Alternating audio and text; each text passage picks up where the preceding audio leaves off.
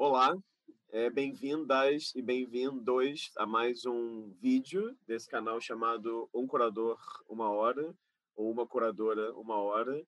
Explicando um pouco do que consiste o canal, ele se trata de uma série de entrevistas com curadoras e curadores que trabalham com artes visuais no Brasil, ou enfim, ou curadoras e curadores são brasileiros né, e trabalham no exterior também. Então, é, enfim, esse canal preza por uma diversidade de depoimentos, de gerações, né, de idades dos entrevistados e entrevistadas, de lugares de fala também, de lugares identitários e também de diferentes regiões do Brasil, além, claro, de diferentes concepções do que seria curadoria. Né? Então, para algumas pessoas, curadoria tem uma relação com fazer exposições, para outras pessoas, curadoria tem uma relação mais forte com a crítica, para outras com a educação, enfim. A ideia é pensar essa variedade de, como é que eu posso dizer isso, de interesses existenciais né, no que seria curadoria.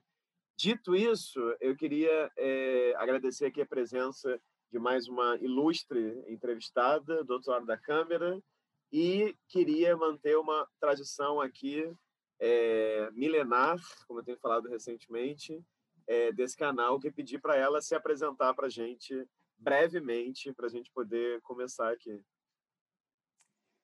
Bom, Rafa, obrigada pelo convite. Uh, eu sou Ana Rocha, eu sou de Curitiba, eu tenho 33 anos e eu gosto de pensar que eu sou uma curadora etc, porque a minha experiência está muito ligada à produção cultural também. Eu atuo muito conectada com a produção dos artistas, então o fazer curatorial também é contaminado por esse contato colaborativo, né, com o trabalho com os artistas. Então, essa sou eu. Ótimo, muito bem, bem sucinta. Assim é bom que a gente tem espaço para te cobrindo durante a entrevista. Ana, obrigado, enfim, pelo tempo, disponibilidade, interesse. Eu sei que você é uma das pessoas aí que vê as entrevistas também e que, e que divulga, que também ajudou é, bastante com material, informação, com a, com a entrevista do Fernando Bini, por exemplo, com outras entrevistas. Então, eu queria, claro, deixar público aqui meu agradecimento a sua ajuda e, e interesse também. É, queria também, enfim, seguindo aqui, manter uma outra tradição, que é te perguntar como que se deu, assim, como é que era a sua relação com esse sentido amplo de artes na sua infância e adolescência, porque como eu já entrevistei várias pessoas aqui, quase 100 pessoas já, é interessante ver que algumas pessoas têm, por exemplo, sei lá, artistas, artistas na família, outros têm uma relação inicial com a literatura, com a música, com a dança, com o teatro. Então, eu queria entender como é que se deu essa sua relação inicial que te levou depois a querer estudar artes na Universidade de Tuiuti do Paraná. Né? Então, como é que foi isso ali na sua vida pré-universitária? Então, Rafa, minha mãe é assistente social e, enfim, sou filha de pais separados e ela foi trabalhar uh, na Clabin, no interior do Paraná, em Telemaco Borba, em 95.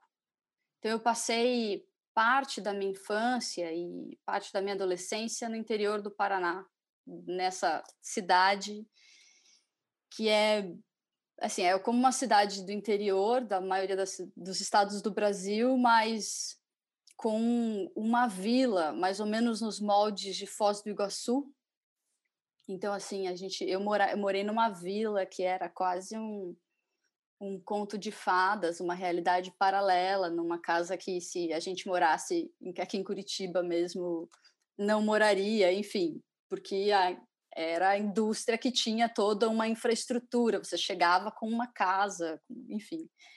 E eu cresci nessa cidade e minha mãe, como assistente social, organizava uma série de programas para os funcionários da empresa, enfim. E eu participei de várias peças de teatro, de várias ações, né, junto. Eu ia junto porque éramos sozinhas, então eu não, não tinha como ficar sozinha, minha mãe me levava junto. E aí eu acabava participando das peças de teatro, algumas coisas do coral, enfim. E eu lembro que sempre rolavam os contratos de trazer diretores de teatro para pensar peças com temas, enfim. é, que vinham gente de fora e eu sempre ouvi muito assim você tem que sair daqui se você você tem jeito você vai trabalhar com cultura de algum jeito eu acho que você tem que trabalhar com artes alguma coisa e o meu grande interesse durante a adolescência era trabalhar com cinema com grandes produções que hoje eu relaciono o meu trabalho com exposições com esse, a partir desse interesse de trabalhar com pessoas né com um, um, um conjunto grande de pessoas e eu lembro que na época de prestar vestibular, aqui em Curitiba tinha recém-inaugurado um curso de cinema pela Faculdade de Artes do Paraná. E em hum. paralelo eu tentei o vestibular, tentei o curso da Tuiuti, porque era artes visuais com ênfase em computação. Tinha era um currículo de artes visuais muito novo, assim, tinha fotografia, cinema e vídeo, edição, é, animação 2D e 3D, era um curso de artes visuais com um perfil bem diferente. É, Décio Pinhatari participou da, do currículo, da organização do currículo desse curso. E mas aí quando eu entrei no curso de artes, eu vi que eu estava num curso tipo belas artes, né? E mas a disciplina de história da arte foi algo que foi me encantando assim, e já no segundo ano eu comecei a pensar em como eu poderia trabalhar com isso, assim. Uhum, Mas uhum. jamais, eu acho que teve um momento em que os professores estimularam uma produção artística, mas nunca foi meu desejo, assim, de entrar na faculdade de artes, era trabalhar com, não ser artista, né? Sim, sim, trabalhar de certa forma, é, vou usar um termo ruim, trabalhar de certa forma nos bastidores, né, digamos assim, né, de certa maneira. É, Agora, quando eu olho aqui sua trajetória, pelo que eu pude stalkear via internet também, é... queria que você comentasse um pouco, assim, porque, pelo que eu vi, entre 2007 e 2008, você começou a trabalhar no Educativo do MON, por exemplo, na Casa Andrade Murici, terminou a graduação em 2009, e aí me chamou a atenção que logo na sequência, depois de graduação, 2010, 11, você coordenou, né, criou, se não me engano, essa revista barra laboratório, não sei se eu entendi bem, hashtag lab, com a Lailana Krinsky. É assim que fala o nome dela? Lailana Krinsky, tá certo? Tá. Sim. Porque são, nessa entrevista, são, cada, enfim, lugar são nomes muito diferentes, eu sempre, e a minha letra é horrorosa, então, tipo assim, às vezes não sei nem o que escrever.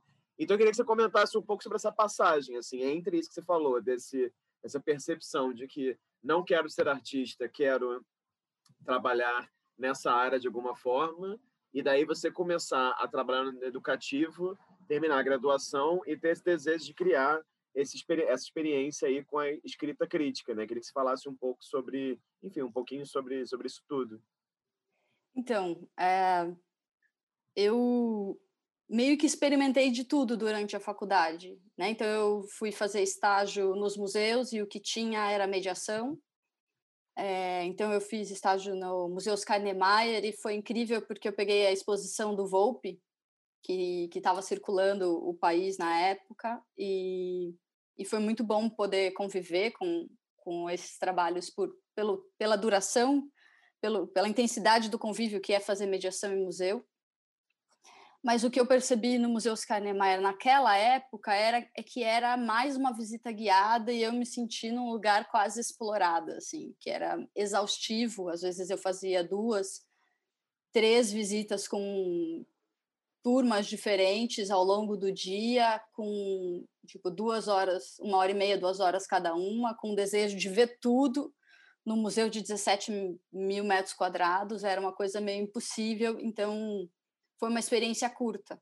E aí eu fui para um outro museu que é, não é um museu, né, um centro cultural que, era, que é do estado, que hoje está fechado para reforma, que é a Casa Andrade Murici.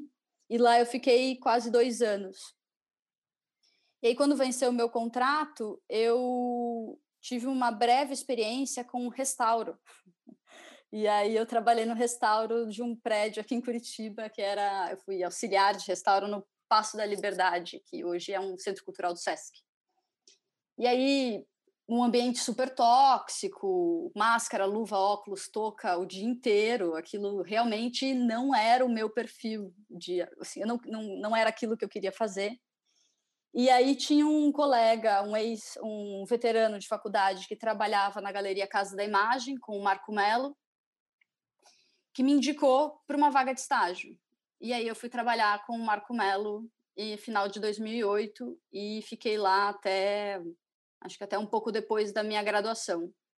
Uhum. E foi eu acho que foi no início de 2010 que a Clarissa Diniz e a Ana Luísa vieram dar uma oficina da Tatuí aqui uhum. em Curitiba, na Belas Artes. Uhum. E, e eu participei dessa oficina, a Lailana também, junto com várias outras pessoas.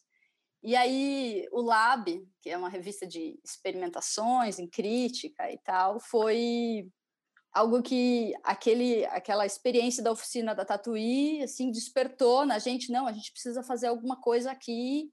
E aí a gente começou a movimentar um grupo de artistas e de pessoas com interesse em escrever é, sobre sobre arte e pensar também o nosso circuito local. E eu estive junto com a Lailana até a segunda acho que até a terceira edição e aí eu tinha recém aberto um CNPJ com Igor Dantas, que trabalhava comigo na Casa da Imagem, e aí já pensando assim, eu preciso viver, pagar minhas contas disso e não quero arranjar outro trabalho e acabei falando, olha, eu tenho que me dedicar a isso. Então, e aí a Lailana seguiu fazendo a revista junto com o Arthur, Fre Arthur Freitas, não, o Arthur do Carmo, e, e depois com outros, outros críticos e curadores da cidade. E foi uma experiência muito importante porque foi o um momento em que eu pude me conectar com, com outros artistas, exer exercitar esse, esse lugar da crítica de arte, de conversar com artistas, de fazer entrevistas e de trocar, porque é, o, a, a, construção de cada edição se dava num processo de trocas coletivas. Então, cada um apresentava o que estava pensando, quais eram as questões que estava organizando para a escrita, todo mundo criticava, tinha um, um trabalho é, bem colaborativo, e aí no final a gente editava essa edição também de forma bem colaborativa. Uhum. Então foi uma experiência bem bacana, assim, e que é, confirmou o interesse que eu já tinha de, de pensar crítica e curadoria. Acho que curadoria foi uma palavra que foi, foi se solidificando depois, assim, na minha formação, mas acho que foi assim uma grande centelha, assim, que aí é isso, né? As meninas vieram lá de Recife para cá, que des despertaram o interesse na crítica e curadoria.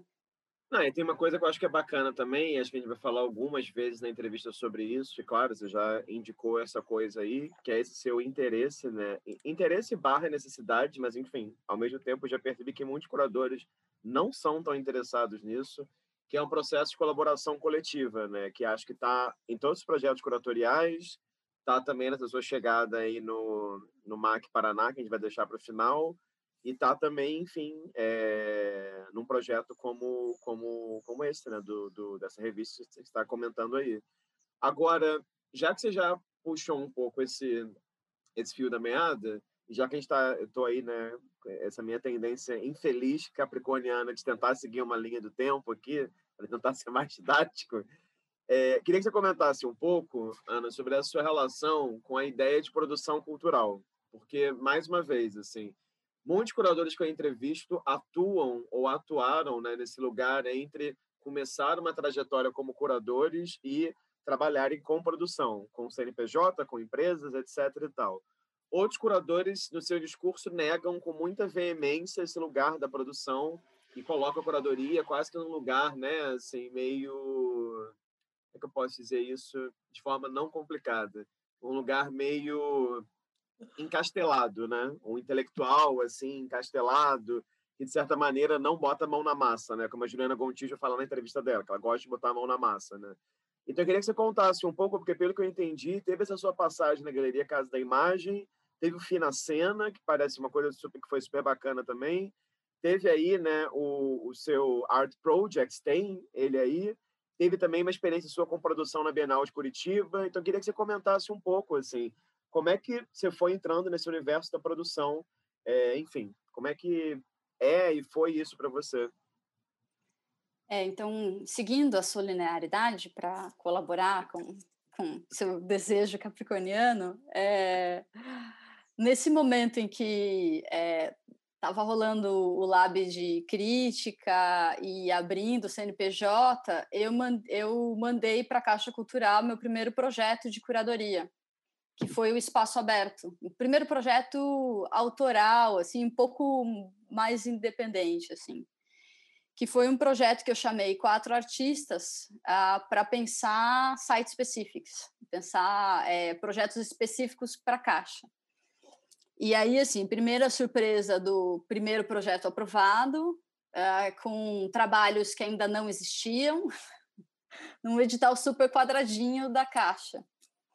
E, assim, realizar a exposição, né? Co colocar os quatro, as quatro artistas para conversar, para para entender como ocupar esse espaço junto e, e, e, e cumprir com todos os pré-requisitos né, de um edital como o da Caixa Cultural, foi uma experiência bem híbrida, porque eu pude discutir muito o processo da construção das obras e discutir conceitualmente né, o que cada uma delas é, contribuía para a exposição ou que trazia como assunto e discussão é, dentro de um espaço institucional como, como a Caixa Cultural, mas também eu, ao mesmo tempo, né, tinha, eu tinha, nessa época, o Igor Dantas era o produtor da exposição, mas eu compartilhava muito das atividades burocráticas do projeto.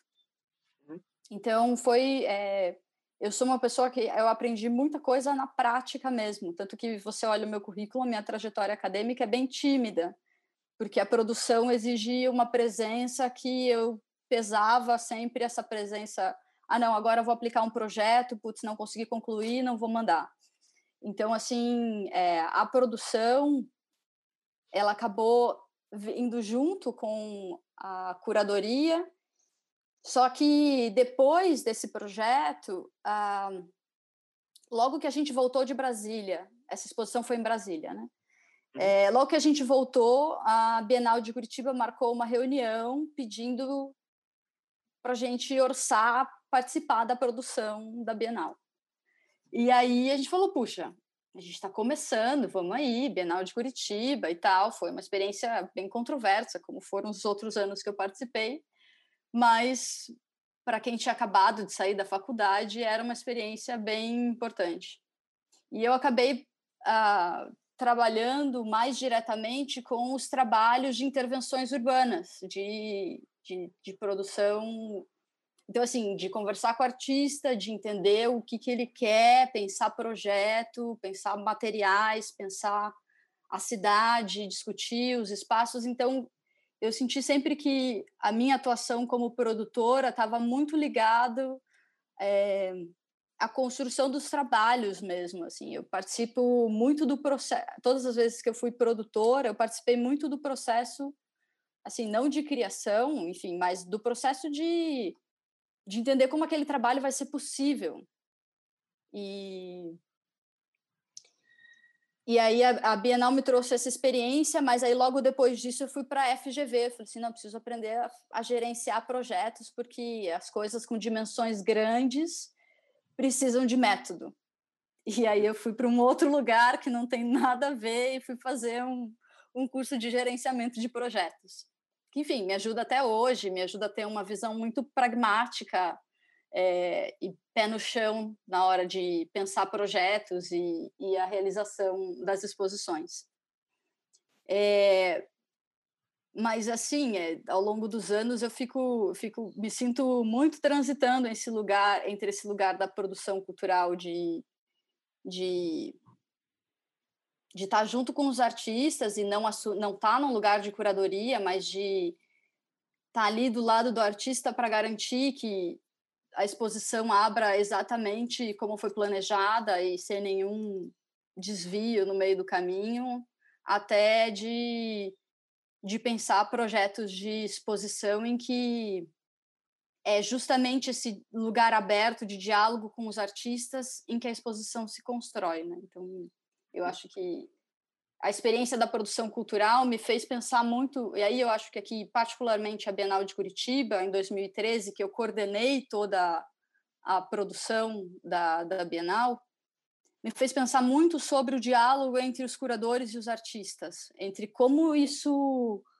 pode ser, tá, você vai participar, tó, produção resolva, ou quando o curador tá ali, assim, não, participando da decisão da moldura, do detalhe pequeno, assim, que é e que tem curadores que acompanham isso muito de perto, e eu vejo o quanto isso faz parte é, do resultado, assim, né? De quanto é, o artista entende a, a importância dele naquele projeto ou o não é carinho, mas assim, como é olhado com atenção o trabalho dele e a poética e tudo que ele está pensando, é, e ele não é só mais uma peça dentro de uma teoria de outra pessoa, entendeu? Então isso em 2013 para mim foi muito forte, assim, foi uma experiência muito forte e que me assim que me fez pensar muito sobre o que é fazer curadoria de fato mesmo, que não pode ser esse lugar e aí muito cuidado aqui, encastelado, como você disse, né? Então tem que tem que assim, a, a, no, no, meu ver, tem que pôr a mão na massa, assim, tem que estar tá ali presente, saber como as coisas chegar três dias antes da inauguração na exposição. Não dá. Ana, vamos então aqui. Você falou aí do espaço aberto, e claro que é uma exposição que eu estava vendo as imagens e eu achei também ótimo, e ao mesmo tempo, imagina a sua surpresa quando ela foi aprovada na Caixa, porque, claro, é uma exposição que tem um caráter bem experimental, né? é quase o que você, a gente não esperaria de uma exposição que a Caixa pudesse aprovar. Mas eu queria que você falasse uma experiência anterior a essa, que está no seu currículo como a sua primeira curadoria, que é a exposição chamada Amarelo Vendrame, que tem essa relação com a Carla Vendrame, né? que eu, uma pessoa assim que eu fui saber do trabalho dela por quê? Porque ela tem um trabalho com uma rede de dormir, né? e meu trauma da rede, né? E aí no, no, doutorado eu me deparei com o trabalho dela uma vez, que o Ivair Rinaldin, né, que é de Curitiba, que agora mora no Rio há algum tempo, que me falou dela. Eu queria que você comentasse um pouco, assim, porque é, eu sinto que teve essa exposição em 2009, teve o Espaço Aberto, e depois tem esse projeto que você faz em 2012, Proposições sobre o Futuro, no, no MAC Paraná, que é justamente uhum. onde você trabalha agora. Eu queria que você contasse um pouco, assim, como é que foi essa...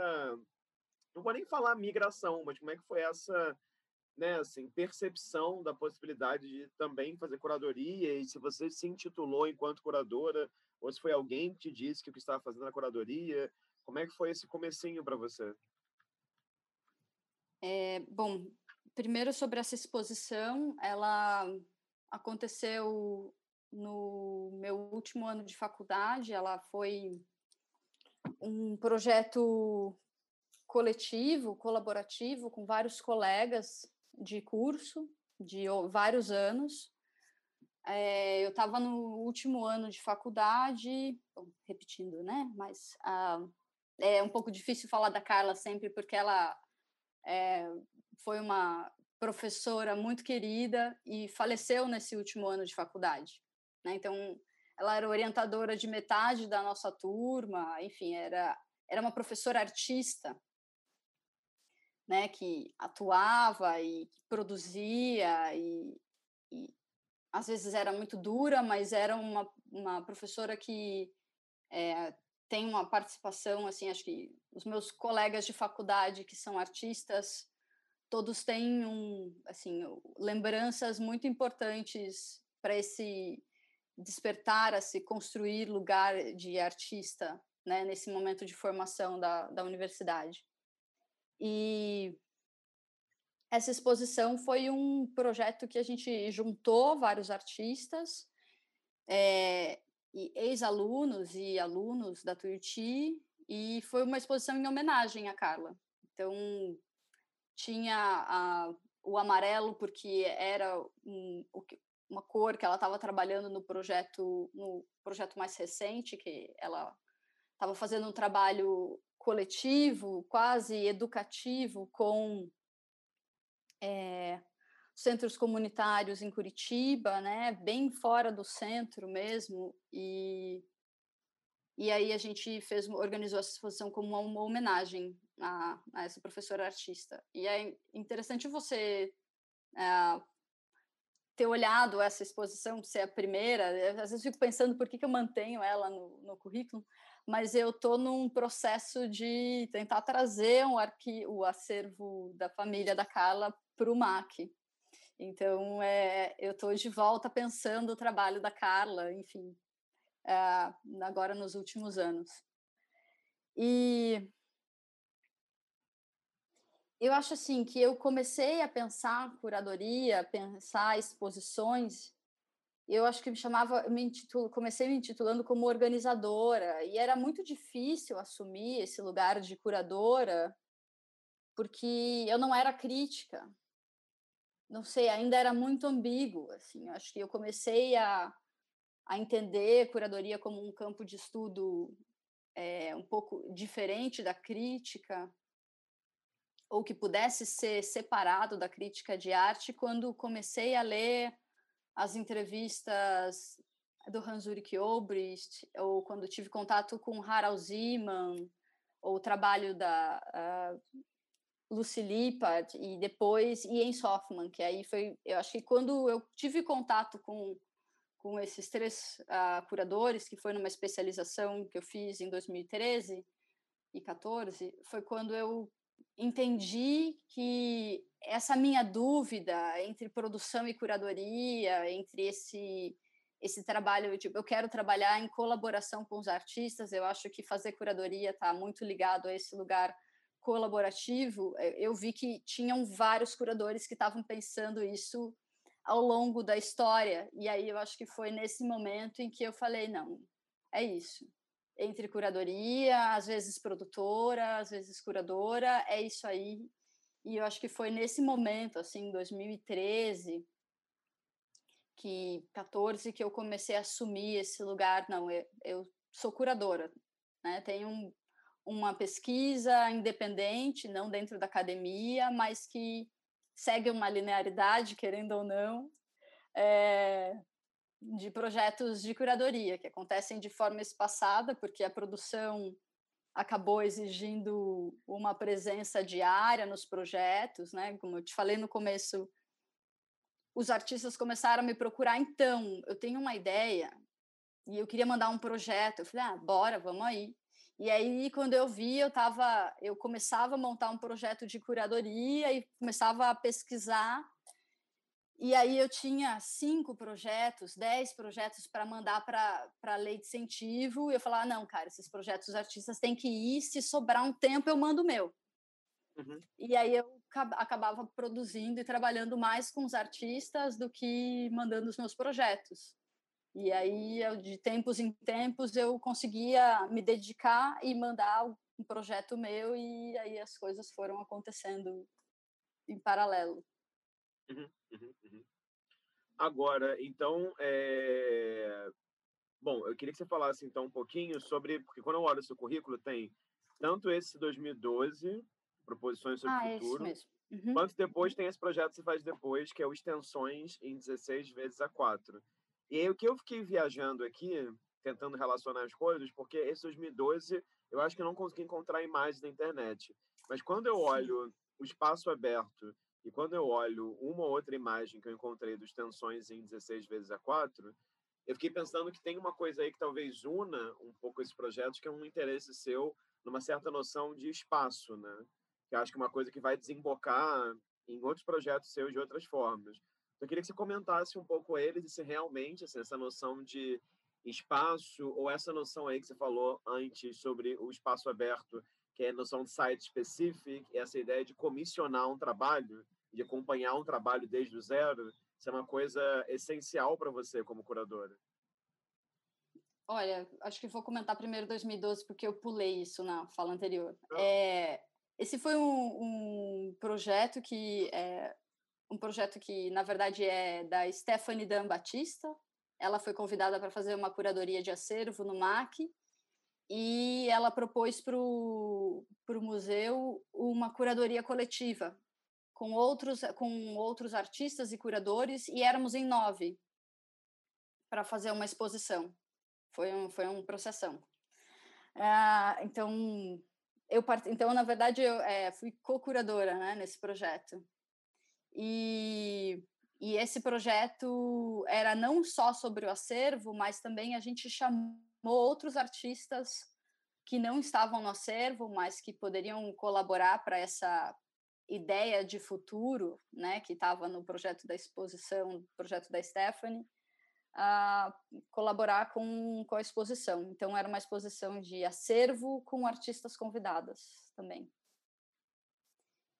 É, eu acho que eu fiz um pouco a trajetória do livro da Mion Kwon, de pensar a primeira, segunda e terceira geração de site específico, que acho que foi uma das primeiras leituras que eu fiz sobre o assunto.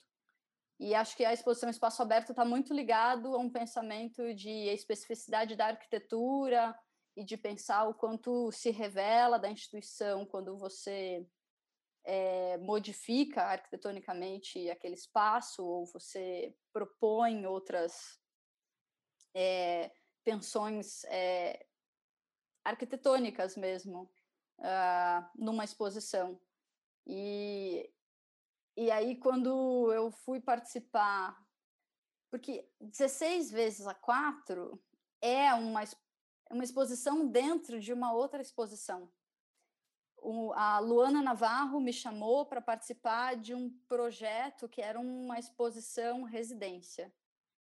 Era um projeto com nove artistas e eu. E nas primeiras reuniões eu falei: eu tinha que ser uma outra artista aqui, não eu. né? É um projeto de residência, de criação e, e de, de processo aberto mesmo, né? Estamos aqui pensando, discutindo e talvez construindo algo para uma exposição no final desse processo, mas sem obrigatoriedade de construir um objeto ou de ter um produto final. Então, Táticas para Trocas e Atravessamentos foi esse projeto de residência que eu participei com os artistas, que foi dentro de uma galeria do Centro Cultural FIEP, aqui em Curitiba. Então, a gente ficou durante um mês habitando a galeria, assim, ocupando ela da, de, das 10 às 18, acho que era o horário que ela ficava aberta, a gente tinha uma escala de horário e a gente montou uma espécie de ágora, um centro com uma grande mesa, textos, onde a gente fazia pesquisa, calendário de ações, e, e, onde a gente passava a maior parte do tempo, e aos poucos os artistas foram construindo pequenos espaços que foram se transformando em ateliês ou é, a Lailana Krins que estava fazendo entrevistas, então a gente tinha uma, uma rotatividade de pessoas, de agentes da cidade que acabaram frequentando essa residência por causa do projeto de entrevistas dela. E aí, ao longo do processo, eu comecei a pensar, falei, cara, não acho que o que eu posso fazer é tentar articular algo com os artistas que estão participando da residência. E aí estava eh, é, fazendo a terminando a especialização na, na Universidade de Positivo na época e pensando um pouco sobre é, essas propostas de exposições que fogem um pouco do formato da exposição no museu tradicional, em que o curador é aquela pessoa que seleciona né, os trabalhos e constrói uma narrativa, que é uma pesquisa autoral, eu, inspirada no Xerox Book, propus que a gente tinha uma máquina de Xerox. Isso era uma das coisas da residência que foi incrível, assim, porque a gente xerocou um monte de texto, a gente pôde, virou um grupo de estudos. E, e aí eu propus que eles pensassem um trabalho para esse formato, que eram 16 folhas de papel A4. E acabou ficando como um registro, um documento do que foi esse processo de, da exposição, porque no, no final, assim, a, o que a gente mostrou, né, a gente fez um evento de encerramento, acabou se configurando como uma exposição, mas ele era mais uma apresentação de processos em andamento. Uhum. E aí as pessoas podiam levar esse calhamaço de folhas e, e montar em casa alguns trabalhos. E, então, também tinha um pouco de reflexões que na época me influenciaram, como Regina Melim, de pensar a exposição como livro, como outros formatos, né? Então, é, o projeto 16 vezes a 4 era já foi o, a ideia de espaço, que na exposição Espaço Aberto estava muito mais ligada à intervenção arquitetônica, ali esse foi um projeto em que o espaço ele era qualquer outro lugar que não a construção arquitetônica, o prédio em si, né, da instituição do espaço uhum. da arte. Uhum. E aí depois de 2015, quando você faz o colapso, você volta a trabalhar com os artistas, ou pelo menos com alguns deles, né, que eram parte do, do espaço aberto, não é isso? É.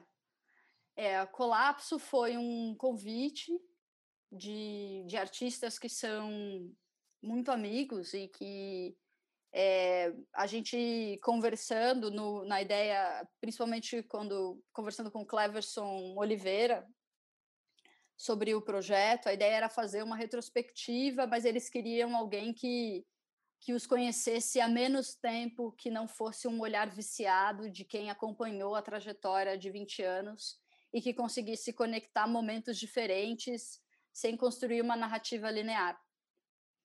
E aí, na né, conversa com Cleverson e Fernando Burjato e Gabriele Gomes, a gente acabou fazendo uma exposição no Museu Oscar Niemeyer, que foi, é, foi bem curioso, porque foi uma das primeiras exposições no Museu Oscar Niemeyer de artistas com 20 anos de trajetória daqui.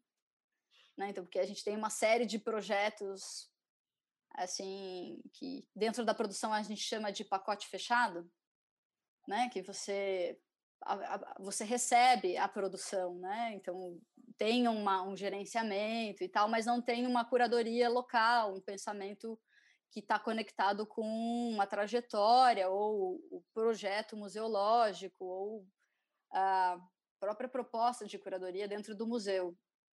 E essa foi uma uma das primeiras experiências assim de exposições coletivas com jovens artistas, digamos assim, é, não tão jovens, mas jovens artistas daqui. E depois é, eu fui trabalhar, é, aí eu fiz, a, acho que você está falando do cada vez mais perto. Acho que sim. Então é, teve colapso no MON, depois eu te perguntar, claro, do cada vez mais perto, que também eu fiquei pensando como tem uma outra relação com, com o espaço, só que aí é uma outra onda já, né? Não é o espaço de, né, da instituição, mas é o espaço público mesmo, né? Assim, às vezes nem tão público, mas enfim, o centro de Curitiba, enfim, como é que foi Sim. também, né? É, então, foi em 2015 que eu comecei a pensar nesse projeto, que estava estudando, a, pensando um pouco sobre acesso aos museus, né? Acho que a experiência do colapso me fez pensar muito sobre tipo eu fiz a gente fez a exposição dos artistas é um museu daqui mas quem é que está pensando esse projeto curatorial dentro do museu, que para quem que são essas exposições e tudo isso. E foi eu, em 2016 eu apliquei o projeto na lei, em 2017 eu captei, e a exposição só foi acontecer em 2018. Então teve um tempo de maturação assim do, do projeto e que hoje é, mesmo em 2018 eu fiquei pensando que é um projeto que eu chamei quatro artistas homens, por exemplo, para fazer, e que hoje eu já não, não faria a mesma coisa. Mas é, eram quatro artistas, o Cleverson Salvaro, o William Santos, o Tony Camargo e o Fernando Ribeiro, que, assim, acho que exceto o Cleverson Salvaro, não tinham uma experiência de intervenções, né, de pensar é, ou intervenção urbana, ou pensar a questão do, do, espaço do museu, ou a especificidade, a relação de conte do contexto no trabalho. Uhum. Mas é, e foi e o projeto aconteceu um pouco no mesmo formato é, curatorial do espaço aberto. Olha, essas é, eu estou pensando sobre as, a, os museus de arte, as pesquisas sobre hábitos culturais, quem frequenta esses museus, é, é, para quem que a gente tá, tem feito essas exposições, com quem que a gente dialoga quando a gente está pensando projetos expositivos ou quando a gente está apresentando o trabalho de artistas. E, e eu propus, é assim, a conversa com eles foi exatamente essa, assim, eu trouxe essas inquietações e falei, olha, eu queria te propor a pensar um trabalho que pudesse ser realizado, que, que assim, que as condições são, ele tem que ser pensado para um lugar que ele, um lugar que não seja previamente concebido como um espaço artístico, é, você tem um orçamento X. É, eu gostaria que a exposição pudesse ser caminhável, que a gente pudesse, que os trabalhos não tivessem distâncias muito longas para que a gente pudesse caminhar para visitar o projeto, a exposição como um todo. Então, a gente tem aí um raio de dois, três quilômetros para a gente trabalhar. E, e que você pensasse como essas questões afetam a tua produção ou se isso não tem nada a ver com o teu trabalho. E aí foi muito interessante porque a conversa com o Tony Camargo começou a partir de um trabalho que eu vi em 2011, que foi um trabalho que ele fez, uh, eu acho que foi 2011, que ele apresentou na Galeria de Arte da Universidade de Tuiuti, do Paraná, a universidade onde eu me formei, e ele fez, um, ele fez uma exposição com uma série de objetos que estavam no depósito da, da universidade e ele reorganizou aqueles objetos, acrescentando alguns elementos ah, pictóricos, como ele chamou na época, e ele construiu uma instalação com uma série de coisas que aquilo mexeu comigo, assim. Eu falei, cara, você transformou essa, esse espaço com esses objetos que já estavam aqui. E assim, eu acho que a gente podia, ele, a gente já tinha conversado em 2013, 14, e ele falou, cara, o Arte é Deus falando conosco tinha que ser um negócio num galpão enorme. Eu falei, vamos dar um jeito de fazer isso. Uhum. E, e aí, assim, a conversa, aí cada artista teve uma conversa diferente, né? Então, o Cleverson Salvaro me disse que a partir dessas condições ele disse eu quero fazer um mocó. Eu acho que meu trabalho vai ser um mocó.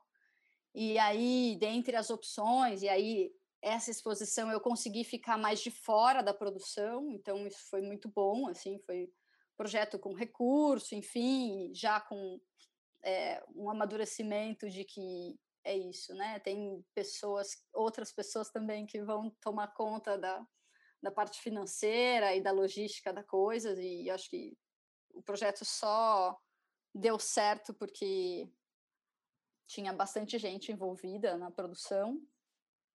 E aí o Cleverson ocupou um casarão da década de 50 que estava completamente destruído, assim. Então, é, tinha muitos vestígios das passagens recentes e das ocupações da ca daquela casa como moradia. E para quem conhece o, o, trabalho do Cleverson Salvaro, ele normalmente abre brechas para a gente ver coisas que a instituição da arte normalmente tenta esconder. E a casa estava ali completamente à mostra, destruída, alguns pedaços sem forro, parede quebrada. Então, as coisas que ele normalmente faz na instituição estava dado ali naquele espaço. Uhum. Então, eu sinto que, mesmo com essa condição super aberta e favorável para todos, todos os, os quatro artistas, em alguma maneira eles tiveram, eles se colocaram num lugar um pouco desconfortável de problematizar o próprio processo e ter que pensar uma coisa a partir do contexto mesmo. Uhum. E, e foi muito interessante o processo todo, porque aí assim, vou falar do William e do Fernando também, para não ficar aqui que eu falo de dois e não falo dos outros. É, o William é um artista que trabalha com pintura, né? Que ele a paisagem é algo presente na, no trabalho dele, faz parte da pesquisa dele em pintura. É, e como a gente se conhece há muitos anos, eu sabia do interesse de pensar algo para além do, do espaço bidimensional, da tela, e de. Eu falei: olha, tá aqui o desafio, vamos, vamos pensar, vamos ver o que, que, o que, que sai agora, né? E ele construiu uma instalação que foi é, era um, um, espaço de pausa no, no, marco zero da cidade, assim, um apartamento num prédio histórico que só o processo de entrada no prédio já promovia um deslocamento assim de corpo mesmo, porque você pegava um elevador antigo, aquele com grade, aperta o botão, sobe dois, três andares, e aí você tem a oportunidade de ver uma praça super importante da cidade de um outro ponto de vista e um ambiente super silencioso, cheio de plantas e pinturas e sofás e um espaço de, de pausa mesmo, que é como ele gosta de chamar, exatamente no centro da cidade. E o Fernando Ribeiro, que fez um, é, uma performance duracional de um mês, durante o período da exposição, porque aí é isso, né? A gente tinha um edital de 150 mil para pensar quatro intervenções urbanas, duração, a gente, eu aluguei, a gente alugou as casas, os, os apartamentos, os espaços. Então, assim, tem uma limitação aí que é financeira. Então, puxa, pelo menos um mês, quatro semanas, a gente pensa atividades, ações de ativação desses trabalhos mas é um mês que o dinheiro pode pagar, então a exposição vai durar um mês. E, e o Fernando ficou trabalhando todo dia, uh, quatro horas por dia, uh, fazendo a performance, que era fazer tijolos e construir um labirinto nesse espaço que é, já foi, é, havia sido um dos primeiros cinemas da cidade, cinemas de rua da cidade, e que hoje era um, é uma galeria comercial abandonada, assim, desocupada, e um estacionamento. Então, assim, a sala de cinema é um estacionamento. Ele abri, a gente abriu todas as portas fotográficas e ele ficava numa espécie de vitrine, numa esquina bem movimentada da cidade, com uma espécie de obra ali, vestido de macacão, fazendo tijolos de gesso e construindo. E a presença dele construiu uma relação com, com os trabalhadores da região, com os moradores de rua que passavam ali para tomar café com ele, que o café era uma parte da ativação do trabalho. Então foi, foi um, um, um, processo que cada artista é, assim, pensou, se problematizou o trabalho e assim pensou o espaço urbano ou é, como se como se relacionar com o público, né, ou com os públicos, né, porque aí no centro é tudo plural, né, ainda que seja um espaço é, que concentra todos os espaços culturais, né, assim é isso ainda tem essa questão, mas é, foi um projeto em que a gente pôde ter contato e, e os trabalhos se relacionaram com um público que não é o mesmo público que frequenta os museus, aquele público que sabe que vai pagar o ingresso, que vai passar pelo detector de metal, deixar a mochila no guarda-volumes, tem um, um, um comportamento já é, pré ou que já, que já sofreu esse aprendizado corporal de como se comportar dentro de um museu, né? Então, isso foi esse projeto foi muito muito potente assim, como experimentação, acho que para tanto para os quatro artistas quanto para mim como experiência de curadora e de de até onde vai uma proposta, uma proposição para os artistas E, e o trabalho com. Aí, aí, interessante, eu trouxe a Lailana Krinsky para pensar as ações educativas desse projeto. E aí era uma artista pensando ação educativa e não um, um arte educador. Né? Mesmo que a Lailana tenha experiência com lanchonete, lanchonete, né? professora né? na rede de ensino, mas é uma artista pensando arte e educação. Então, é, foi, um, foi um processo bem, assim, muitas problem, problematizações discussões. Uma ação educativa foi um churrasco dentro de um trabalho. Então, assim, foi, foi, bem, foi um projeto bem interessante. Bem, eu gosto muito de pensar ele. Inclusive como é, super importante para minha atuação no MAC, porque eu estava ali questionando puta, quem frequenta os museus, o que, que essa instituição limita, o que, que essa instituição é, constrói como espaço, como acessibilidade. E aí, no ano seguinte, sou convidada para ser diretora de um museu, né? Então, é, foi...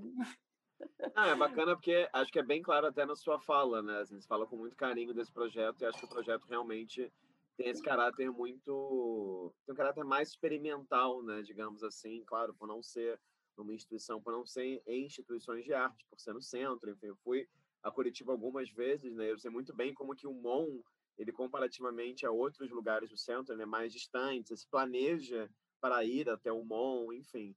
Agora, é, eu queria fazer uma pergunta sobre um termo aí que você usou e que eu senti oh. que o Bini, na entrevista dele, tocou um pouco nessa questão também, que eu acho que é uma questão que é muito cara a todas as regiões do Brasil, especialmente aquelas, claro, que não são Sudeste, assim, mas me parece que é muito caro a todas as capitais do Brasil que não são Rio e São Paulo. Você usou esse termo aí que é pacote fechado, né? Você falou desses projetos que muitas vezes pousam em museus e que já são projetos fechados. Cara, no MAC Niterói, nem eu nem o Pablo, a gente seguiu nenhum pacote fechado, mas a gente sabe da história do MAC Niterói de receber projetos prontos, digamos assim, né? É, já com patrocinador, etc e tal.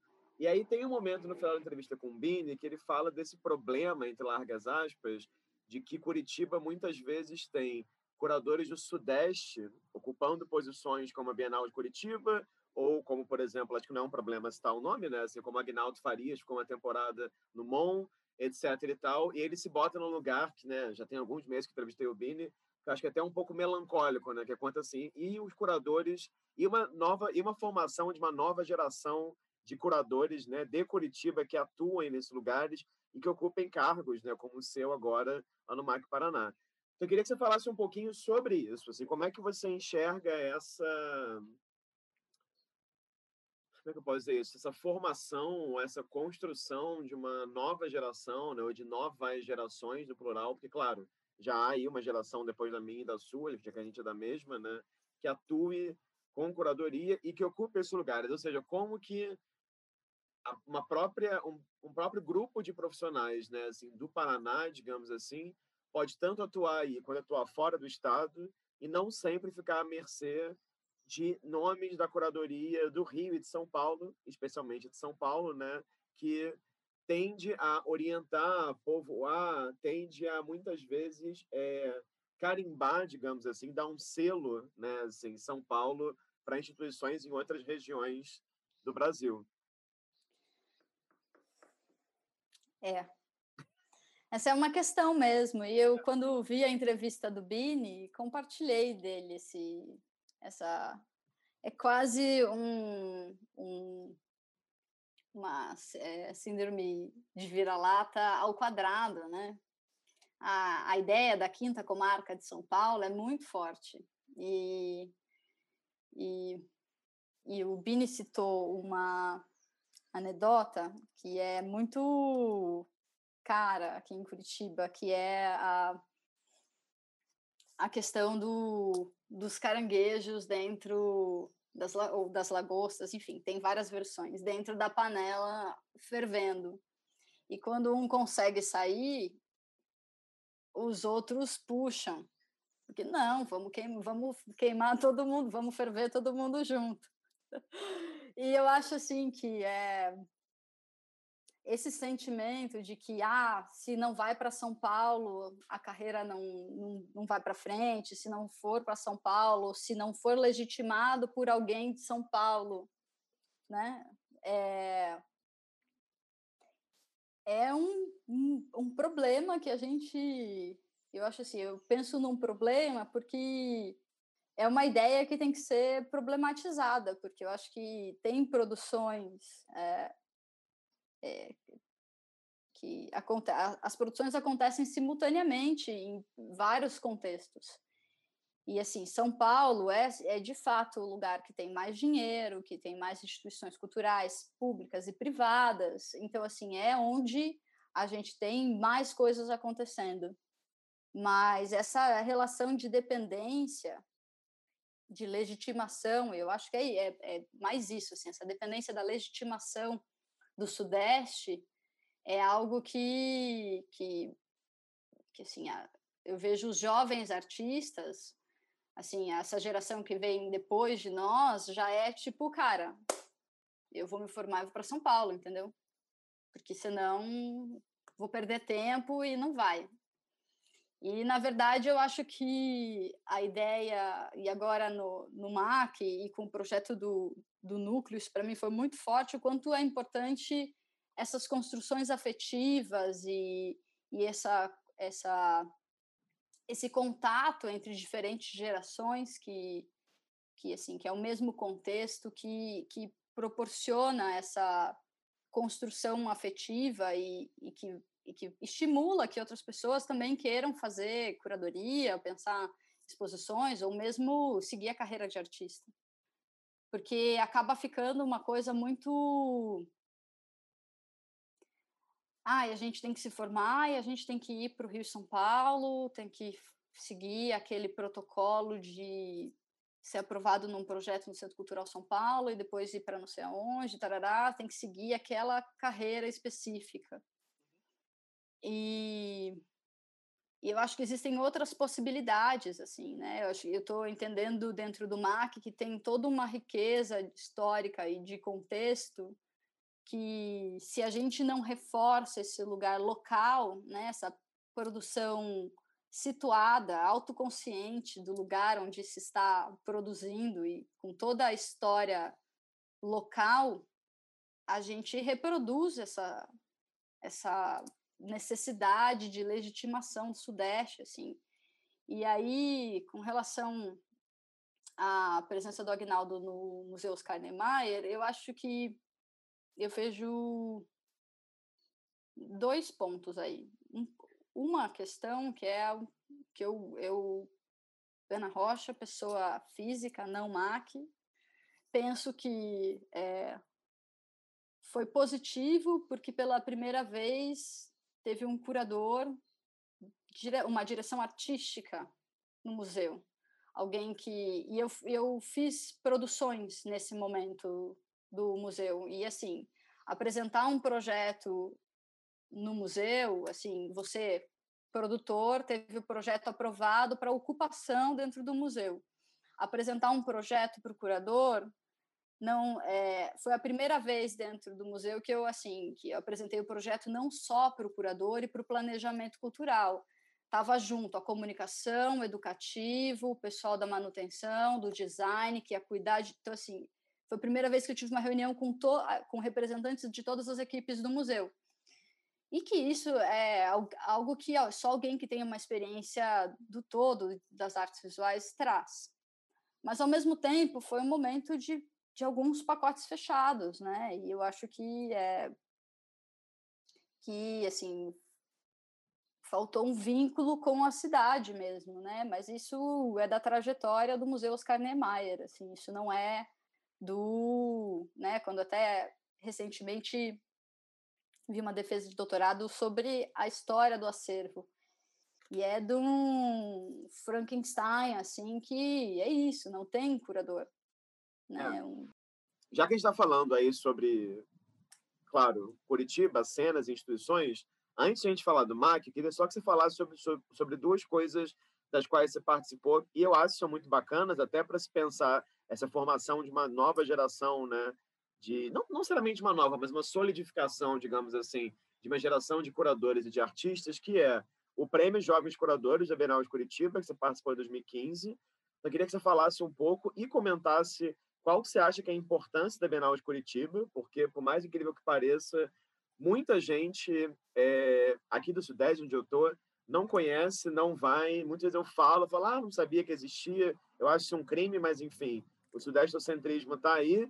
E queria que você falasse também sobre isso que eu acho especialmente bacana, que é o núcleo de artes visuais do SESI, assim, que você coordenou, e é super legal essa relação com educação, com discussão, com exposição também, e um projeto que né, é pensado assim para para artistas né, que vivem aí em Curitiba. Então, eu queria que você falasse um pouco porque imagino que esses dois projetos também foram importantes para né, para suas reflexões atuais lá no aí no, no MAC Paraná.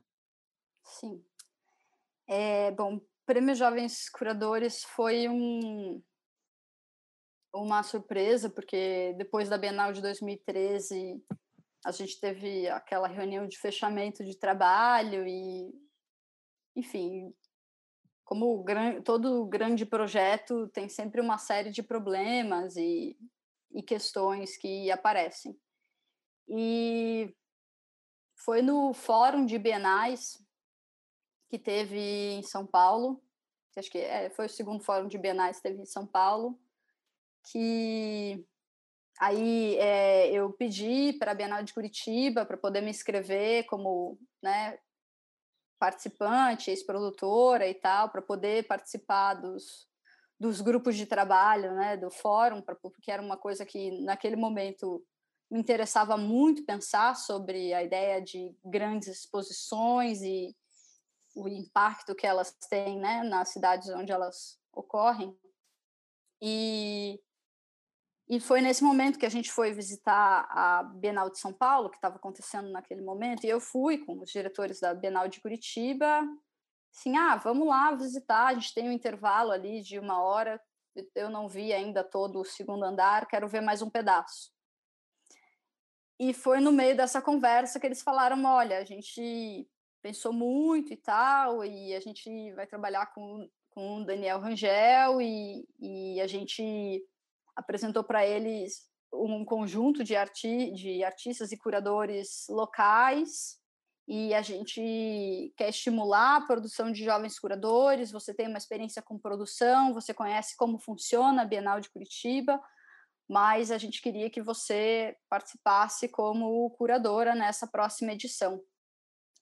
E aí, o Prêmio Jovens Curadores não é uma competição, é mais um estímulo a jovens curadores, né? Então, teve eu acho que teve duas, três, eu acho que quatro edições, 13, 15, 17, 19. E foi muito incrível trabalhar com Daniel Rangel, porque ele trouxe uma outra uma pesquisa que era muito diferente do que da pesquisa de artistas que eu fazia, que eu conhe, dos artistas que eu conhecia e, e foi uma oportunidade de conectar produções daqui de Curitiba com artistas com trajetórias muito diferentes e de outros lugares. Então, foi uma exposição que é, eu gosto de dizer que foi uma grande experiência, assim, de construção de narrativa e de pesquisa, porque é, eu tive que fazer pesquisa sobre um, um, um, tema que não era não era parte do, do que eu já vinha pesquisando antes. Então foi um, um ponto assim não fora da curva porque eu acho que é, tanto a, os projetos que a gente selecionou os trabalhos que foram alguns trabalhos foram comissionados mas não muito. A Bienal de 2015 não teve muitos trabalhos comissionados. É, foi uma experiência importante de, de, assim, de depois de ter tido 2013 como olhar os curadores como produtora, estar no mesmo lugar com uma posição diferente. Então, mas foi a, a Bienal é de fato um, um momento importante na minha trajetória, principalmente é, no entendimento da dimensão de um projeto curatorial, no projeto de exposições, das relações internacionais, relações com artistas e com toda estrutura para se organizar uma exposição. É, eu acho que a Bienal tem um papel muito importante na cidade, porque ela, de certa forma, coloca Curitiba num trajeto, num, como um lugar de produção artística, produção de artes visuais. Mas eu acho que pensar muito bem como falar isso. Ela se é, tem sempre um processo. É, e eu acho que todo grande projeto, quando chega numa, numa certa idade, que tem um lastro histórico, deve passar por uma autocrítica, por um processo de se entender para que serve, como atua, como se relaciona com as pessoas, com os artistas, com todo mundo. Mas sem dúvida é um é assim, por exemplo, eu tive a oportunidade de conhecer artistas do mundo todo por conta da Bienal. E acredito que várias outras pessoas daqui também, né? Então, isso acho que ela tem esse papel assim local. Mas como todo grande evento, é, sofre com a dificuldade de continuidade, né? Sempre um, eu acho que é, todo, toda grande exposição tem o, o, o risco de ser um OVNI que vai pousar, fazer um grande evento espetacular, né? E vai embora e, e acabou. E aí volta dois anos de novo. Então, acho que esse é, é acho assim, tem, é importante para a cidade, né? Eu acho que né, para artistas locais também foi importante, mas é, como todo grande evento, merece um momento de autocrítica de se reinventar, de pensar estratégias e formas de se fazer. E o núcleo, ah, o núcleo é um projeto que eu tenho muito carinho porque é, foi, é um projeto que teve uma primeira edição em 2014, não, peraí, desculpa, em 2015 que foi coordenado pela Luana Navarro né, que era uma artista, né? Eu acho que a acho que ela chamou a Daniela Labra para trabalhar com ela nesse projeto. E e foi na, acho que na sequência eu fiz um projeto no SESI que era um ciclo de palestras sobre exposições. Acho que foi 2016. É, vamos falar de exposições. E aí eu chamei curadores e editores de referências diversas, mas ainda é, centrado no Sudeste, porque era o Éder Chiodeto, que veio falar sobre fotografia e curadoria e esse lugar de orientar produções artísticas, né? E Curitiba tem um é, um circuito de fotografia muito consolidado e que quase se separa das artes visuais, assim. Então tem artes visuais e eles conseguiram brigar, inclusive, por editais exclusivos para fotografia, né? Então, então é, existe essa divisão. Então eu achei que para pensar exposições isso tinha que ser contemplado. E aí estava uh, tendo a 32 segunda Bienal, eu chamei o Johan, para vir falar sobre o projeto da, da Bienal. E aí a Débora Bruel, que é uma artista e pesquisadora daqui de Curitiba, que tem um, fez um projeto de pesquisa sobre a construção do Museu Oscar Niemeyer e adaptação do prédio de escola para museu e dessa constituição como é, espaço museológico, né? Como como isso, se deu, né? Politicamente, contextualmente. Então trazer uma referência local e a Elaine Ramos para falar sobre produção de catálogos. E aí logo depois desse projeto eles me convidaram para pensar a próxima edição do Núcleo. E aí eu chamei o Ricardo Basbaum para para dividir a curadoria comigo, porque a, a, a, o Núcleo é um projeto que é, eu comecei um pouco tímida, assim, sem entender que ou sem reconhecer que talvez eu tivesse uma experiência a ser compartilhada também e assim sempre tinha uma necessidade de chamar alguém pra, de fora para vir fazer a, essa, esse processo de orientação e de conversa com os artistas. E aí o projeto contempla também um conjunto de interlocutores, palestras que são abertas é, ao público. Então, cada edição do projeto são 12 artistas que são selecionados para para participar de um processo de discussões e conversas que dura em média seis meses. As últimas duas edições a gente estendeu um pouco porque é, a gente sentiu necessidade que precisava de mais tempo para concluir, para apresentar um produto final do projeto, porque o que, que, o, que, que o projeto propõe?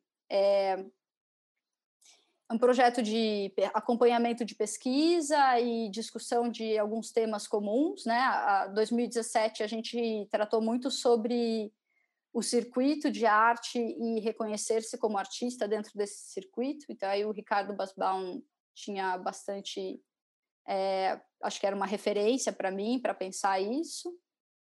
É, a segunda edição de 2018 eu chamei a Beatriz Lemos, que é, tinha, já tinha feito um workshop na edição de 2017, ela foi uma das interlocutoras convidadas da edição de 2017, e ela falou sobre curadoria e sobre circuito e sobre entender esse circuito. E aí a gente começou a pensar juntas a edição de 2018, e a edição de 2019 foi uma edição que o SESI determinou um tema para todos os núcleos criativos, porque o núcleo de artes visuais está ligado a um projeto maior que tem dramaturgia, cinema, produção de game. É uma, tem, são núcleos criativos ligados à indústria criativa. Na verdade, é isso, porque é da, do SESI, né? E eles colocaram um tema como América Latina. E aí, assim, era impossível não trazer questões ah, como racismo, questões de corpos dissidentes e pensar isso no contexto da arte, né? E como a gente pensa essa América Latina também, né? Nesse é, dentro do campo da arte, né? Então foram três anos assim de uma imersão em, em em problematizar o circuito, entender as narrativas, reconhecer narrativas hegemônicas. Eu, aí nesse processo de curadoria compartilhada, é, eu tive a oportunidade de conhecer a J. Mombassa em 2018, que abriu as discussões, o núcleo com uma fala pública, é, abriu o programa, né, com uma fala pública e e aquilo assim bateu muito forte, assim, como acho que todo mundo como quando vê a, uma fala da Jota a primeira vez, né? E, quando eu falo nós, você não está incluído. E aí foi um super reconhecimento de lugar de fala e de se entender como gente no mundo, assim. E, e eu acho que o núcleo, ele é um processo de troca muito forte. Então, ao mesmo tempo que eu estou ali junto com a Bia a, conduzindo um processo de discussão, de grupo de estudos e de acompanhamento de produção artística, é, as experiências individuais de cada artista devolvem coisas que eu carrego comigo até hoje, assim. Então são, são é um processo de troca muito grande e de entender essa construção coletiva mesmo, né? É, em 2017, os artistas decidiram não apresentar nada. Eles entenderam aqui, o projeto como um grupo de estudos. Eu apresentei um grande relatório, eles fizeram uma avaliação do projeto e o projeto terminou. Em 2018, os artistas optaram por fazer uma publicação coletiva, então é um livro exposição, um livro de artista, um projeto híbrido, que foi apresentado num evento presencial que era um misto de performance, confraternização, encontro, de socialização, que foi bem interessante. E esse foi o primeiro núcleo que a gente, o único, a única edição do núcleo que a gente teve duas curadoras. Então a gente abriu vagas para duas curadoras também. E, e foi bem interessante porque a gente pôde compartilhar esse processo da edição dessa publicação, elas acabaram tomando a frente junto com o grupo é, para editar esse livro, esse projeto. E a edição de 2019 acabou se configurando como uma exposição. O projeto começou mais tarde e a gente só conseguiu inaugurar a exposição no, em 7 de março de 2020. Então a exposição ficou uma semana em cartaz. Né? Mas teve um, assim, eles pediram tempo e eu olhei para Bia, eu falei, Bia, de novo, eu vou negociar com o SESI a extensão do contrato, mas assim, não faz sentido apresentar alguma coisa por apresentar para concluir o projeto. Se eles querem tempo, se a gente precisa de mais discussões e de mais encontros, é isso, assumimos a bronca para fazer bem feito, como sempre. E aí a gente seguiu trabalhando janeiro e fevereiro para inaugurar a exposição em março. E aí foi muito incrível ter as pesquisas todas se cruzando numa exposição, porque a gente tinha o trabalho da Vânia, que pesquisa capoeira, e aí a gente teve uma roda de capoeira, Castiel Vitorino, com uma performance xamânica, assim, uma pluralidade de coisas, assim, que, que foi muito uh, potente, incrível ver tudo junto, e, e os artistas todos muito contentes, assim, ah, são processos e trabalhos em andamento que são partes dessa pesquisa, mas é, não foi apresentado algo só para encerrar o projeto, que eu acho que isso era uma preocupação nossa e uma preocupação deles também, né? Ah, puxa, a gente tem que fazer algo, a gente vai fazer uma publicação, fazer uma exposição, mas não dá tempo. As questões que a gente está discutindo aqui estão mexendo comigo, eu não estou conseguindo. Eu, eu acho que meu trabalho, eu preciso repensar o que eu estou produzindo, porque eu não me vejo mais da mesma forma quando a gente começou a conversar. Então, né, todos esses, esses assuntos, né, e aí um grupo majoritariamente negro, né, acho que foi um processo muito forte, inclusive para todas as artistas brancas que estavam no, no projeto de, de se de se colocar no desconforto mesmo, de repensar o processo, o seu estar no mundo. E aí, assim, é, a gente está discutindo o processo artístico, mas a gente está discutindo o nosso lugar de atuação no mundo, que é a arte, né? Não é só, mas a nossa existência, né? Então foi muito potente, assim, foi muito incrível e isso graças às trocas e colaboração com a Bia, né? Bom, não, que bom, que bom e acho que também tem um espírito aí colaborativo que vai de encontro, vai de encontro ao cada vez mais perto, vai de encontro lá enfim, as coisas se relatou desde a universidade, né? Desde o começo da sua trajetória, é, enfim, desde a sua formação mesmo universitária. Uhum. É, queria que você comentasse, então, para a gente né, também encerrar aqui, claro, né? Deixei, vou deixar Sim. isso para o final, que você falasse sobre o MAC Paraná, assim, como é que tem sido e quais desafios né, você tem lidado também. E não sei, assim, se, se é um dado isso, porque você, claro, começou em 2019, né? Eu não sei uhum. se historicamente você é a diretora mais jovem da história do MAC Paraná, não sei também se você é a primeira diretora do MAC Paraná. Eu queria que você falasse um pouco assim sobre como é que tem sido, porque claro, há um acervo, há um espaço, há o Salão Paranaense também, é, são muitos aspectos né, que constituem aí a experiência de dirigir esse esse museu, né? É um museu que tem 50 anos, né? Então tem um lastro, tem uma história que é, eu conheci por conta da faculdade, né? Então tem um, assim, é, foi necessário conhecer essa história do MAC e sobre as suas perguntas, é, eu acho que preciso confirmar, mas se eu não sou a mais nova, uma das. Mas é, não sou a primeira mulher. O MAC teve 13 diretores ao longo dos 50 anos, são nove mulheres e, e, e quatro homens.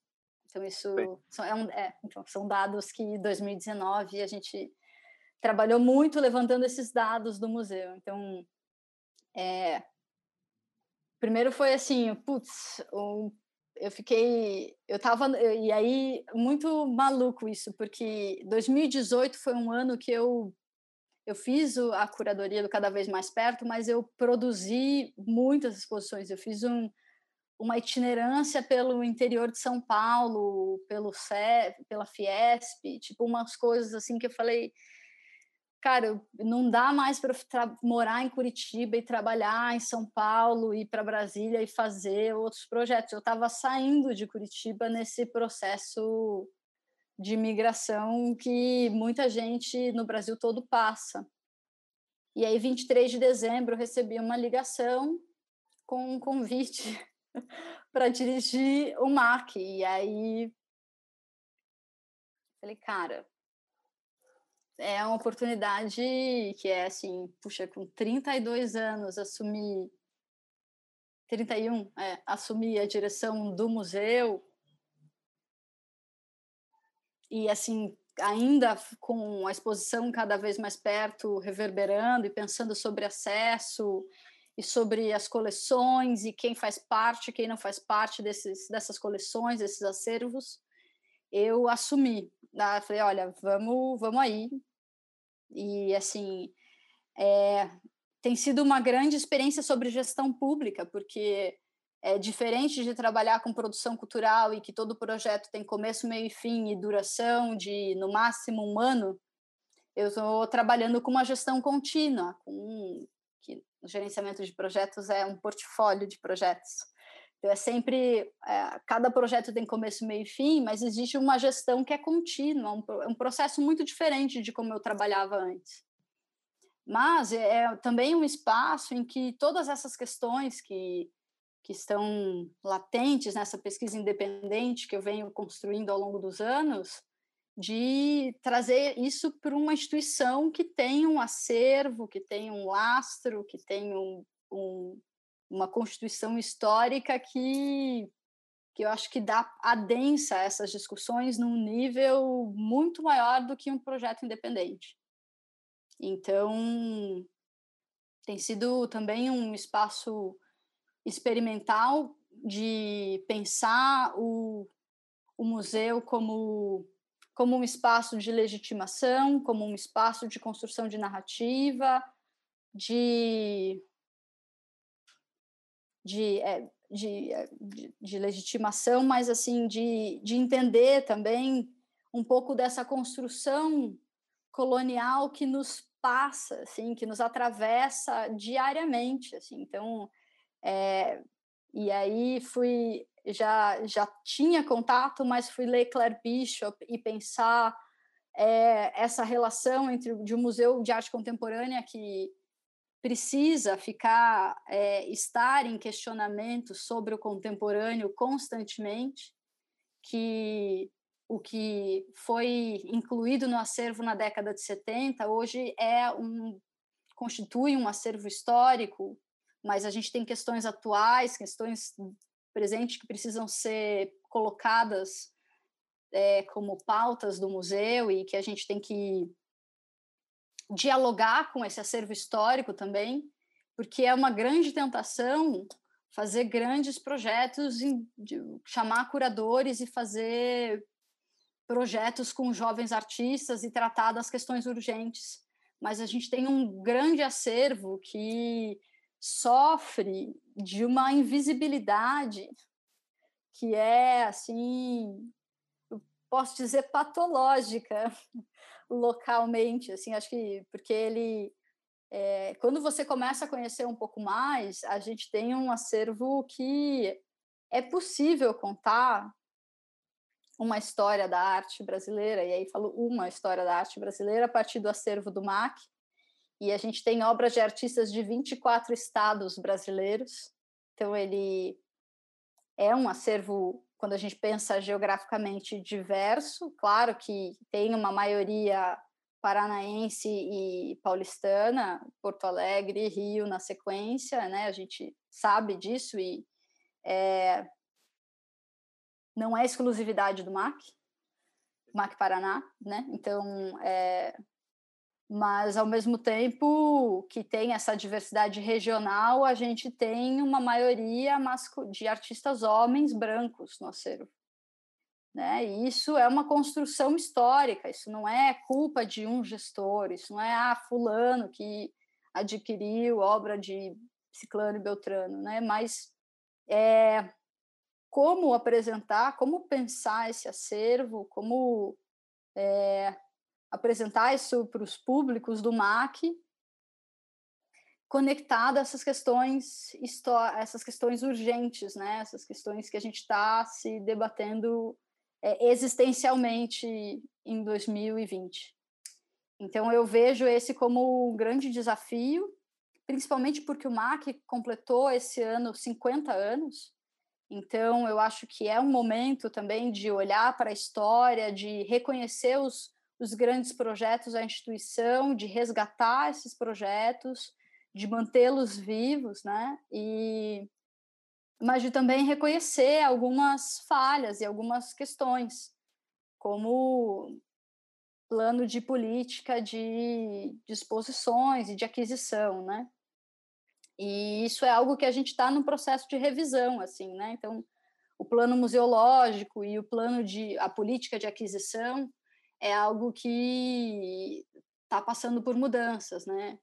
E o que eu senti é que logo que eu entrei é que já tinha o modus operandi de que quem conhece o MAC tem acesso, tipo quem conhece as entranhas, né? Quem conhece as pessoas que trabalham lá sabe como funciona para apresentar uma proposta de doação, enfim, é, isso e eu acho que isso não é diferente de outras instituições. E o que me preocupou é que cria uma personificação, assim, fica assim, ah, são os artistas que a Ana trouxe. Mas o, qual é o perfil da coleção do MAC? O que, que é essa coleção? E isso foi muito incrível, que foi o conselho consultivo do museu, porque a gente tem um conselho consultivo formado por a pessoas da sociedade civil, enfim, tem indicação do secretário, indicação a, da sociedade, enfim. Então, e nesse processo, a primeira coisa que, que porque aí, aí é, tem uma coisa muito curiosa que é o do serviço público, né? Tem os funcionários da casa e os, as pessoas que são transitórias. E eu sou uma pessoa transitória mais nova do que todo mundo que já trabalha no museu, né? Então, é, e aí com novas ideias, não, a gente faz assim. Mas precisa ser feito desse jeito?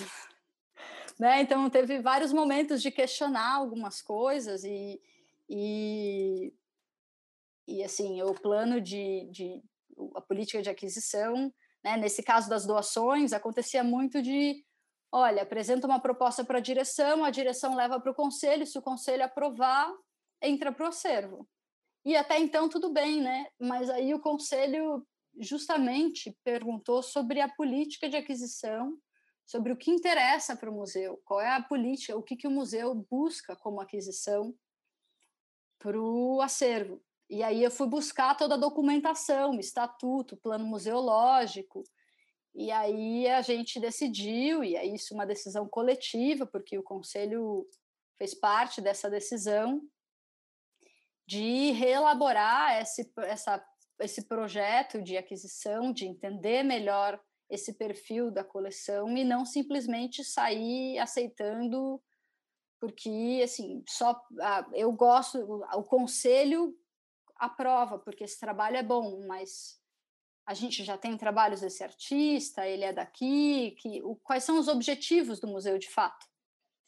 Então eu me sinto num lugar um pouco chata, meio burocrata, porque eu acho que eu interrompi um ciclo que estava que já vinha acontecendo há muito tempo de ah é assim que funciona e as pessoas vão entrando para o acervo e, e acho que com 50 anos, esse documento de política de aquisição e, e política de exposições, é algo que tem que estar tá muito bem desenhado, mesmo que sofra alterações de gestão para gestão, é, principalmente por uma questão que é, é particular do MAC. Assim, é, o MAC é um órgão do Estado, ele não tem uma associação de amigos forte, atuante, que como um contrato de administração ou algo parecido, né?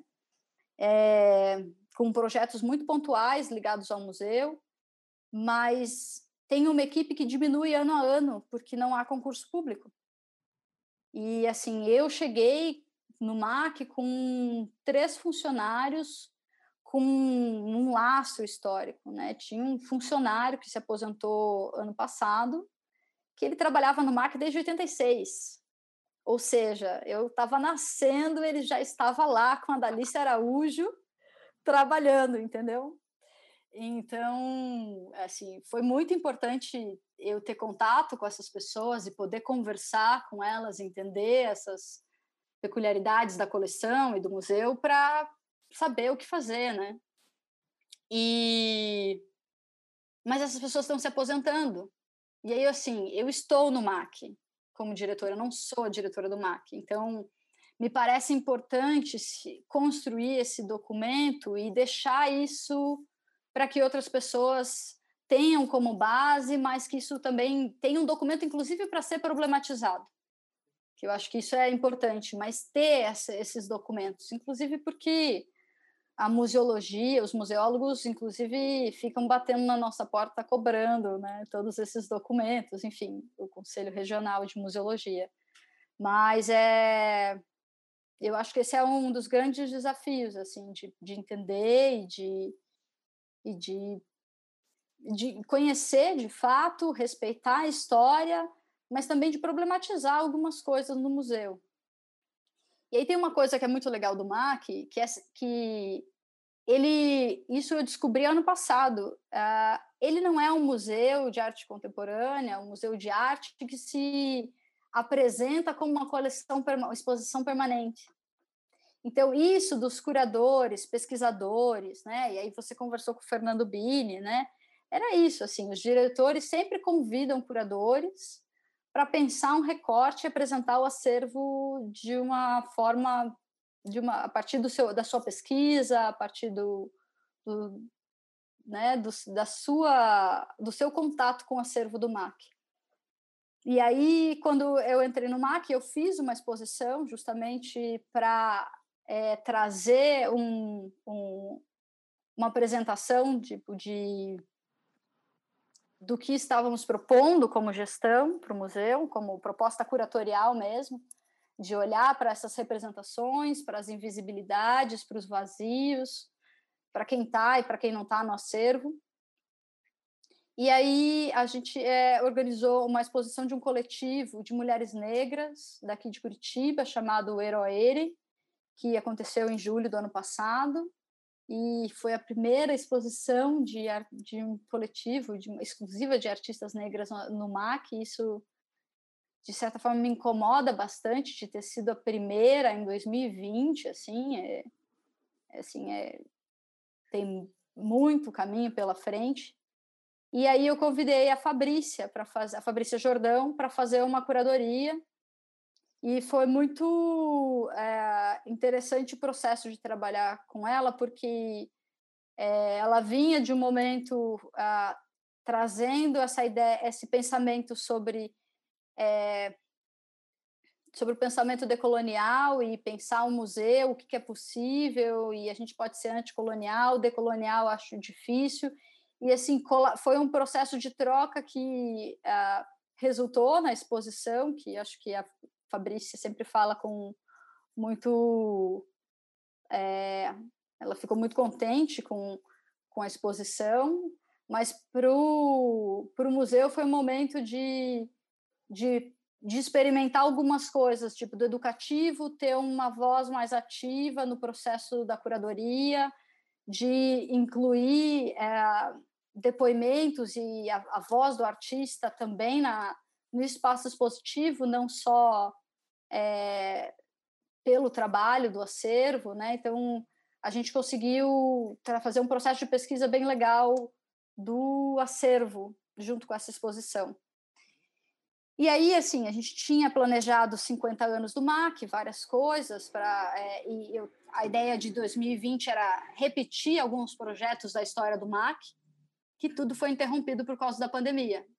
Né? Então, era um ano não retrospectivo, mas, assim, a gente é, tem uma exposição que vai abrir agora no início de 2021, que é o primeiro núcleo do acervo do MAC, então, é o assim, desde os colóquios da MAB, as trocas do Fernando Veloso com o Walter Zanini, a criação do museu como Museu de Arte Contemporânea, as reuniões e atas de conselho e aquilo que foi considerado como consta em ata de valor artístico que já estava presente no acervo do Estado, que constituiu esse acervo do Museu de Arte Contemporânea e aí e o Salão Paranaense, né, que é o projeto que é praticamente responsável pela criação do MAC, porque uh, o prêmio era, foi, começou a ser organizado em, pelo MAC em 44 e foi, foram as obras premiadas que estavam no acervo do Estado que constituíram esse acervo. Então, o, o salão, quer queira, quer você não queira, ele é importante para o MAC, né? Eu acho que ele tem que estar tá atrelado a essa política de aquisição que eu estava falando agora há pouco. Então, é isso que nesse documento que a gente está construindo dentro do museu, eu acho que é importante, assim, trazer o salão para a política de aquisição do MAC de fato, assim, porque ele tem uma certa independência, entendeu? Ele não... Ah, são as três obras premiadas que entram para o acervo, mas são curadores de fora, o museu não interfere na curadoria. Eu falei, não, se as obras vão ficar para o acervo, o museu tem que ter participação direta ali. E aí eu acho que essa é a mudança do salão edição 67, que ainda tem toda a complicação pandêmica, né? Então, e aí eu posso ficar horas falando do MAC aqui, mas a gente já há um tempo falando. Não, mas, mas é interessante ouvir, porque eu acho que você falou de muitas questões né, que roçam em quase todos os museus públicos, até mesmo alguns privados do Brasil. Né? Primeiro, essa personificação, né? ninguém sabe direito como mandar uma proposta de exposição, ninguém sabe direito como doar uma obra, só quem já faz parte de uma certa rede sabe. Segundo, é. também esse estado de estar, não ser, né? Ou seja, estamos todos curadores, diretores, etc., é, dessas instituições, mas aí é uma mudança de governo, todo mundo gira junto. Então é uma, tudo é muito fragmentado. E claro, a gente da minha geração, a gente é mais jovem comparado com muitas pessoas que eu entrevistei aqui, mas eu ouvi dezenas assim de relatos como ah, eu estava lá comecei uma coisa, mudou o governo, saí, essa coisa foi interrompida. Né? Seja projetos de planejamento de aquisição ou projetos museais, seja projetos de publicação, seja projetos de exposições, enfim. Então, isso, na verdade, é o que acaba sendo um diagnóstico que caracteriza a curadoria no Brasil, né? Interrupção, né? Assim, interrupção e, e, e dependência, muitas vezes, do poder público, que também, enfim, vai girando, né? Então, porque, claro, isso diferencia o Brasil de outros contextos, né? Em que independe se é a esquerda ou a direita, a, a grana, etc. Não, então, assim, tem, tem muitas peculiaridades, né? Então, é muito... Eu é, acho que isso é uma característica da política pública no Brasil. Exato, é, é, é, né? é isso. É. Assim... É. é isso, é. E tem coisa bonita na sua fala também, Ana, que eu acho que nem sempre se tem no nosso país, que é essa escuta e esse aprendizado com quem estava lá, né? Porque não adianta também você apenas querer entrar no museu e fazer a tática fogo no parquinho, né? Você acabou, vou revolucionar isso aqui, tchau. Não, né? Tem pessoas que trabalham ali, tem trajetórias, né? Tem funcionários públicos, né? Mesmo que não são comissionados, enfim, tem um monte de uhum. coisa ali para para se aprender, né? E, e tem essa relação com a história também, né? Eu não sei, e essa é a última pergunta antes de eu abrir a imagem que você trouxe, se é isso que você pretende trabalhar no seu mestrado que vem por aí, é isso mesmo? Que tem alguma coisa a ver é. com o museu ou não? Então, eu vou estudar essa. É, eu vou usar o mestrado para o meu trabalho, porque eu sou uma pessoa da prática. Então, a pesquisa, que o projeto que eu apliquei, que começa ano que vem, é justamente a política de aquisição do MAC focada no Salão Paranaense. Ótimo. Então, é entender essa constituição de, de acervo a partir de projetos de exposições. Né? Então, são curadorias que constituíram o acervo do MAC e não o acervo. É, eu, eu, me parece que, e aí eu acho que isso só na pesquisa, no processo todo, eu vou conseguir afirmar de fato isso, mas me parece que o acervo ele se constrói, o, museu, o acervo do, do MAC se constrói a partir das exposições, né, desse salão do prêmio, né, que tem um perfil curatorial implicado ali, quando o Paulo Herkenhoff vem fazer curadoria no salão, quando a gente tem a Angélica de Moraes, quando a gente tem Mar Pedrosa, quando a gente tem essas pessoas na curadoria do salão, é, você tem um olhar ali, né, uma seleção implicada, e eu acho que é... Então, assim, não vou estudar o acervo todo, mas especificamente as aquisições, os prêmios do salão, né? Então, Ótimo, muito bem. Eu acho que assim a única forma de eu conseguir fazer o mestrado com outra dentro do MAC, né? Eu acho que não, assim, tá com fazendo... a quantidade de trabalho, rotina e tal, né? Claro, você está fazendo a pesquisa, enfim, tem tudo a ver. Bom, Ana conseguiu fazer uma coisa milagrosa, vai ganhar uma estrela dourada, porque ela conseguiu escolher uma imagem só, que é uma coisa cada vez mais difícil nesse canal. As pessoas me trazem três, cinco, como, ou fazem como o Germano do Chá, que me trazem oito imagens, sete. Então, eu queria que a Ana comentasse um pouco por que, essa imagem que a gente está vendo é importante para ela. Então, é... foi logo depois que eu fechei o projeto cada vez mais perto que aconteceu o um incêndio no Museu Nacional.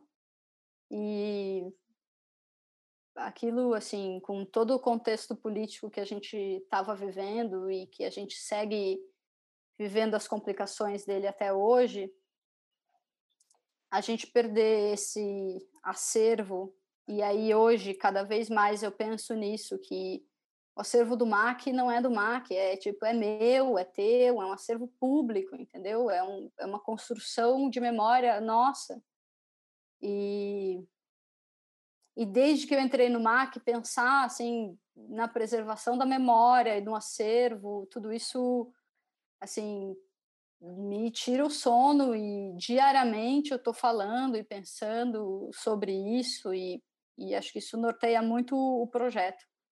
E aí essa imagem me marcou muito porque a gente tem ali um meteorito que é uma das poucas coisas que não foram queimadas no incêndio mas é um pouco do retrato de como a gente tem os museus, como os museus são administrados, assim, do quanto é frágil e do quanto o cuidado tem que ser imenso.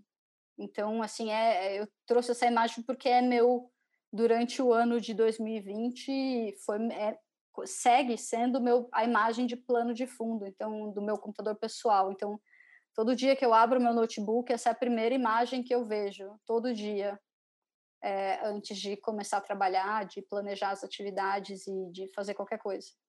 Então é meio que um lembrete, assim, tipo, cuidado.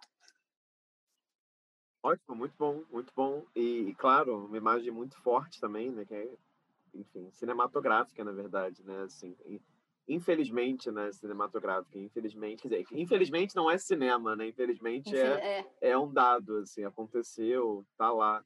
É interessante, você falou também do, da imagem da área de trabalho, né, do desktop, porque algumas pessoas escolhem imagens da área de trabalho, né? Então, isso é um dado que eu tenho, é bem interessante. Depois é para criar um recorte, assim, os curadores escolherem imagens. Mais um item para sua estatística. Da área de trabalho. Não, isso é, isso é certamente um fenômeno interessante.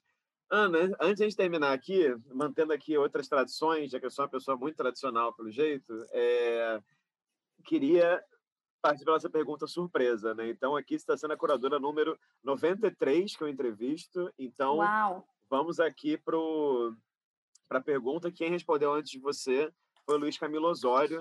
É, vamos ver se ela vai fazer algum sentido para você.